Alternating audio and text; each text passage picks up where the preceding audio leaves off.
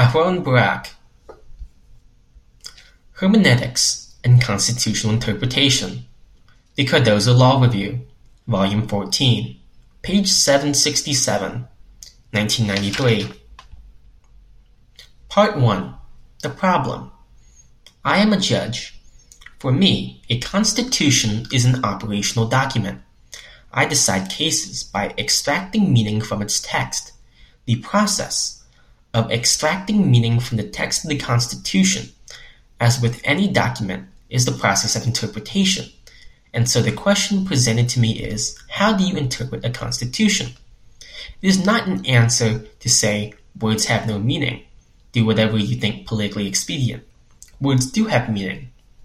A cigarette is not an elephant. I am a judge, not a politician. I do not have a political agenda. I do not represent a constituency. It is not my role, nor do I desire, to impose my subjective will on the polity. I am required to act judiciously, objectively, consistently, coherently. It is no answer for me to advise, think and act prudently, pragmatically, reasonably. What does prudently mean? When am I acting pragmatically? It is also no answer to say, read the text and apply it. To read and apply requires the intermediate step, to construe. The words of a constitution, like the words of any other document, may have several meanings. What meaning should I choose? Words can be applied on different levels of generality and abstraction. Which level should I choose?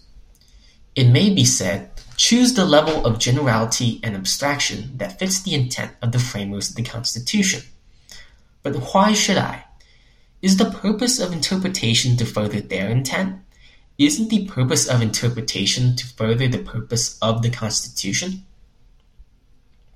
In order to know how to read a constitution, I must have a better understanding of interpretation.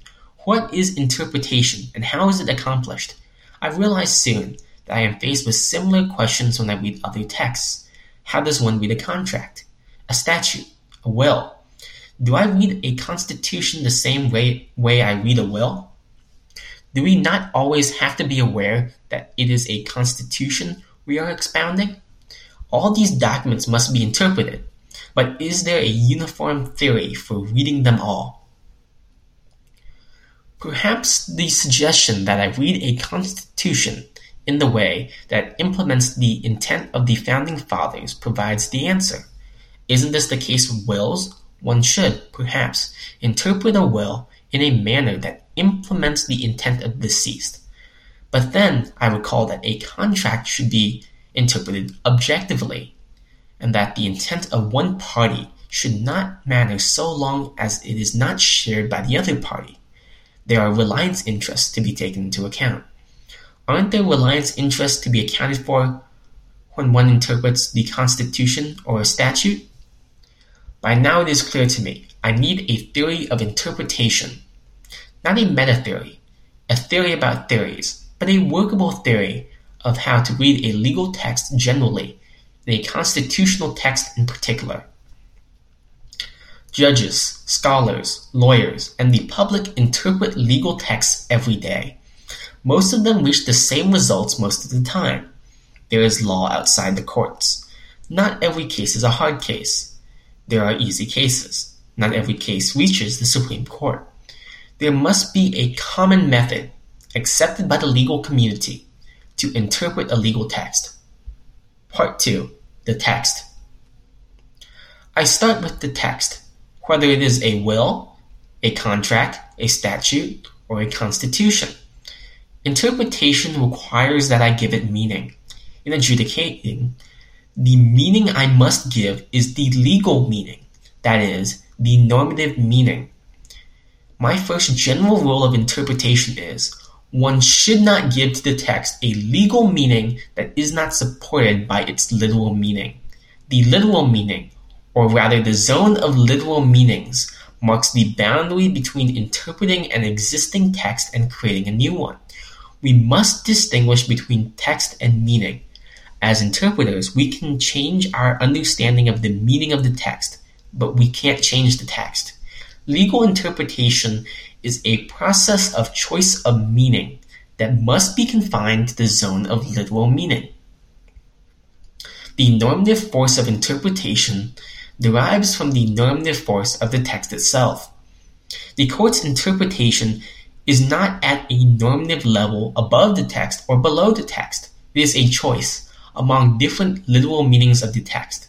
The court's constitutional interpretation is not the supreme law of the land. The court's constitutional interpretation is the legally binding choice of what the Constitution as the supreme law of the land means. Part 3 The Choice. If legal interpretation is a choice within the zone of possible literal meanings of the text, how is this choice to be made?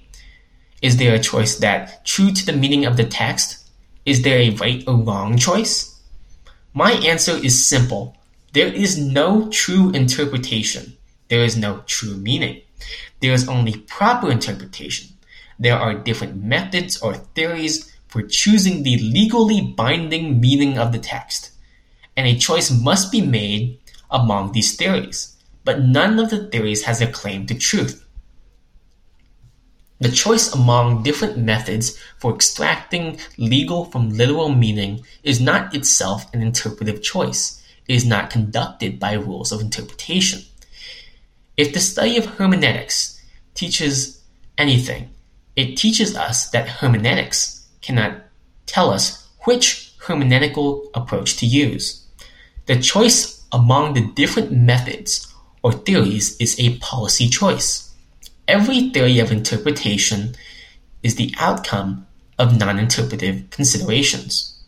The choice is not the individual exercise of a judge or scholar, it is a choice made by generations of judges and scholars throughout history. These choices determine the nature of the interpretive legal community. There are legal communities, however, in which there is no consensus on how the choice should be made. The American legal community is one example. It is divided mainly because of the problem of judicial review. The Israeli legal community is another. The failure of consensus can be traced mainly to the problems posed by the transfer from British rule to independence. What, then, can I suggest about the proper choice among theories of interpretation in the context of such a divided legal community? Subsection A Purposive Interpretation My starting point is the purpose of the law. For me, every law has a purpose. These purposes include, among others, the ethical, social, and economic objectives that law as a social institution must fulfill. If law has a purpose, and if any specific legal norm has its purpose, then interpretation has to be a tool for effectuating the law's purpose.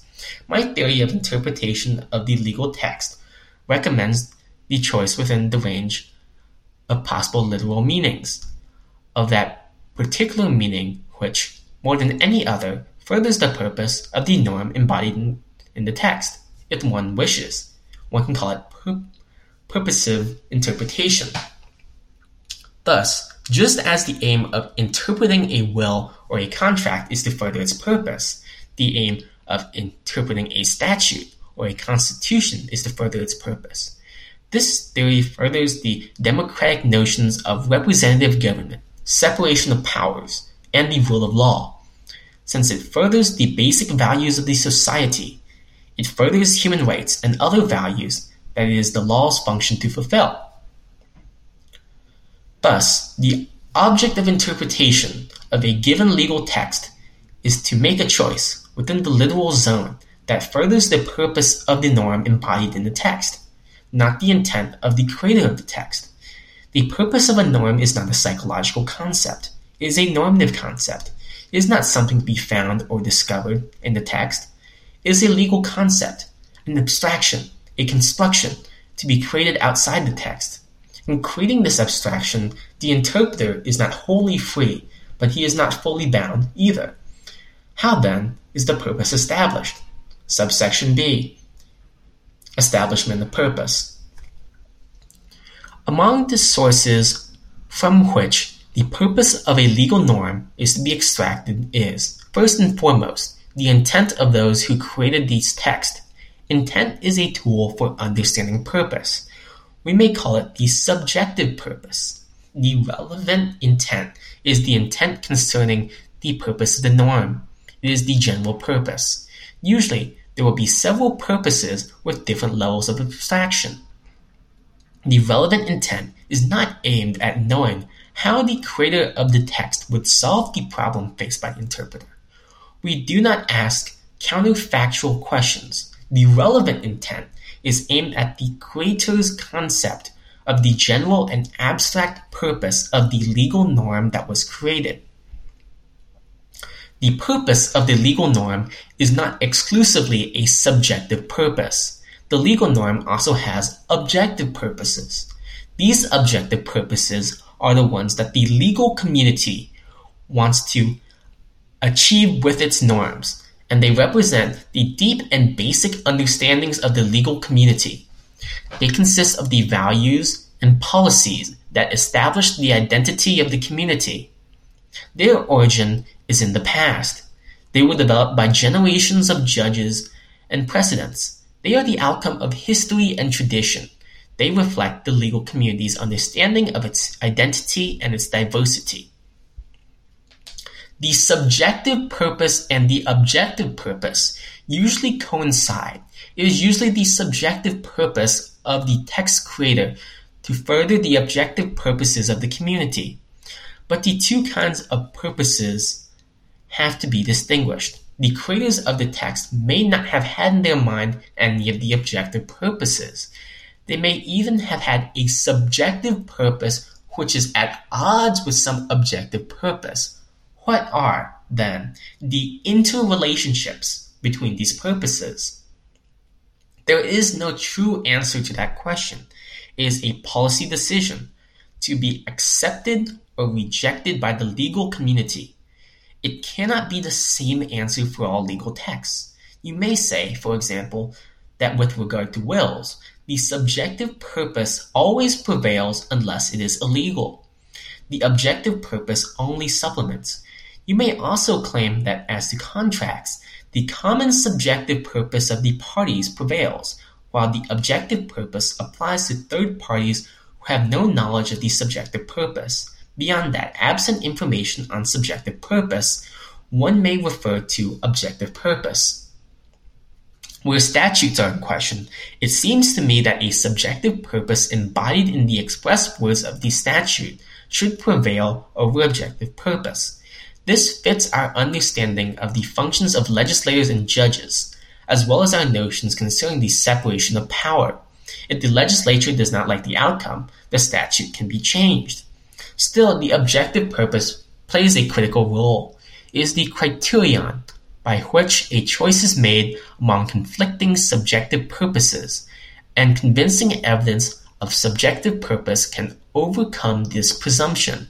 Furthermore, if there are fundamental changes in the outlook of the legal community, including changes brought about by subsequent statutes, the subjective purpose may be found entirely unacceptable.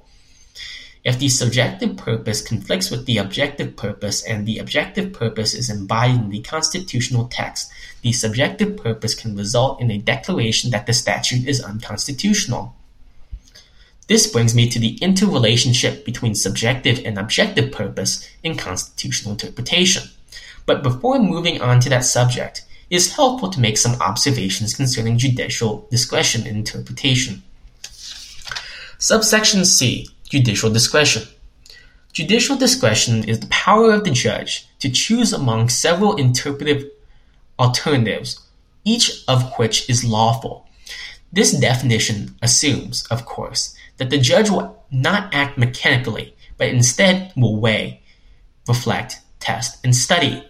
Yet this conscious use of the power of thought does not define judicial discretion.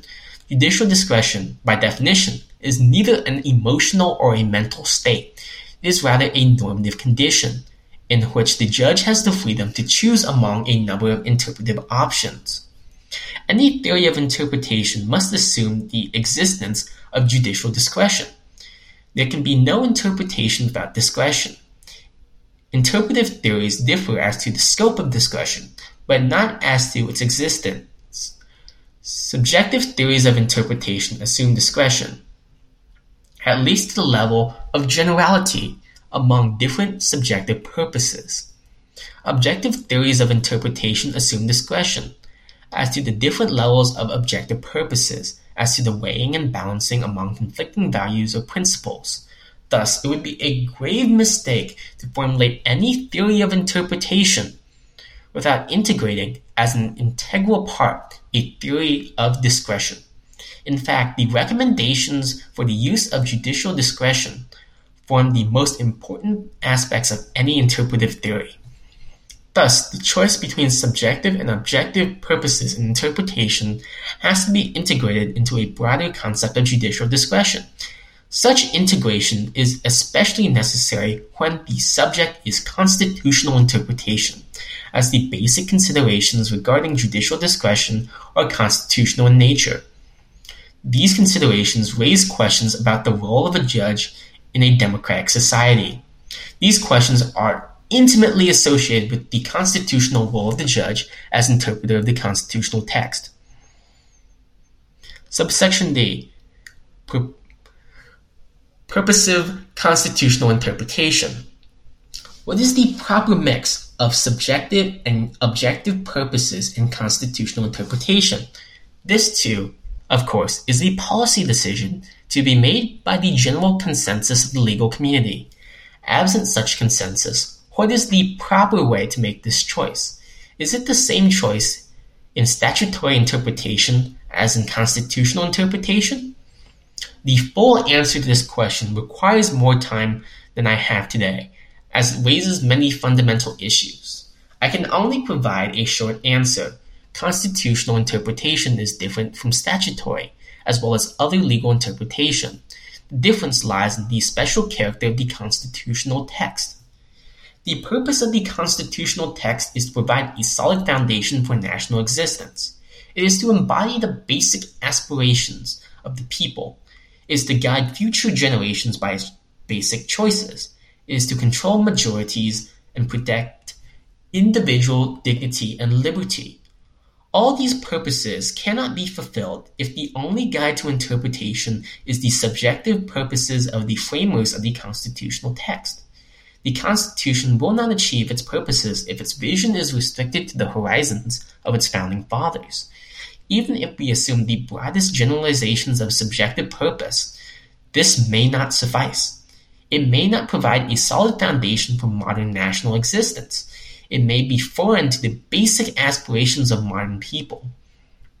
It may not be consistent with the dignity and the liberty of the modern human being. A constitution must be wiser than its creators. It is my view, therefore, that in constitutional interpretation, unlike in other legal interpretation, the objective purpose should prevail. However, in the realization of the objective purpose as a normative concept, the past should not be forgotten. The objective purpose is a vision of life embodied within the zone of literal meaning that has its origin in the past is a reflection of higher values transferred from one generation to another, a fulfillment of basic values embodied in past decisions. Is a carryover of old traditions into the modern environment. Is the modern understanding shaped by past experiences of the role of the individual in the state. Of course, such an interpretation restricts the current majority, acting via an ordinary statute. In this respect, a judge exercising this kind of interpretation is acting in a counter-majoritarian fashion, but so is a judge who interprets the constitutional text according to the subjective purpose of the creator of the text. The legitimacy of any theory of interpretation does not come from the text or from the creator's intent. The legitimacy of every theory of constitutional interpretation, like the legitimacy of the Constitution itself, derives from non-legal sources outside the subjective purpose method of interpretation and may also legitimize the objective purpose method of interpretation. In establishing the purpose of the constitutional norm, the judge has discretion, but not unlimited discretion. It is a discretion rooted in history and tradition. The vision of the judge concerning modern purposes must be compatible with his vision of the historic purposes. The modern purpose must conform to the level of generality already recognized by other judges in modern times. Precedent must generally be respected. A judge should not impose personal values. Instead, he should try to reflect the basic values of natural life. These values do not represent majority views or minority views. They reflect basic ideals. They should fit comfortably into the coherent and natural development of basic concepts. They should fit the constitutional structure and system and be continuous with the constitutional scheme. A constitution is not a collection of articles. It is a unified whole to be applied with a broad view. A constitution is an integrated document in which the interpretation of one of the articles requires the interpretation of the whole text. But there is discretion. In exercising his discretion, a judge is asked to be a historian, a philosopher, and a prophet. The judge may fail. Though his decisions may be final, they are not infallible, and the judge may commit grave mistakes. He may misread the national way of life. He may not strike the proper balance between stability and change. He may further his subjective views, and not the heritage of the system. He may be influenced by temporary, fleeting trends and ideas. Those are the risks that must be taken into account. No theory of interpretation can prevent mistakes. The question is, does my theory of interpretation generally, and my theory of constitutional interpretation in particular, fulfill its purpose? Does the judge, as a constitutional interpreter, fulfill a proper function in the general constitutional scheme? Does he stand the constitutional trial? I hope the answer is positive, though I realize the challenges of this answer faces. As a judge, I should know my limitations, as our elders said. You would think that I am granting you power. It is slavery that I am imposing on you.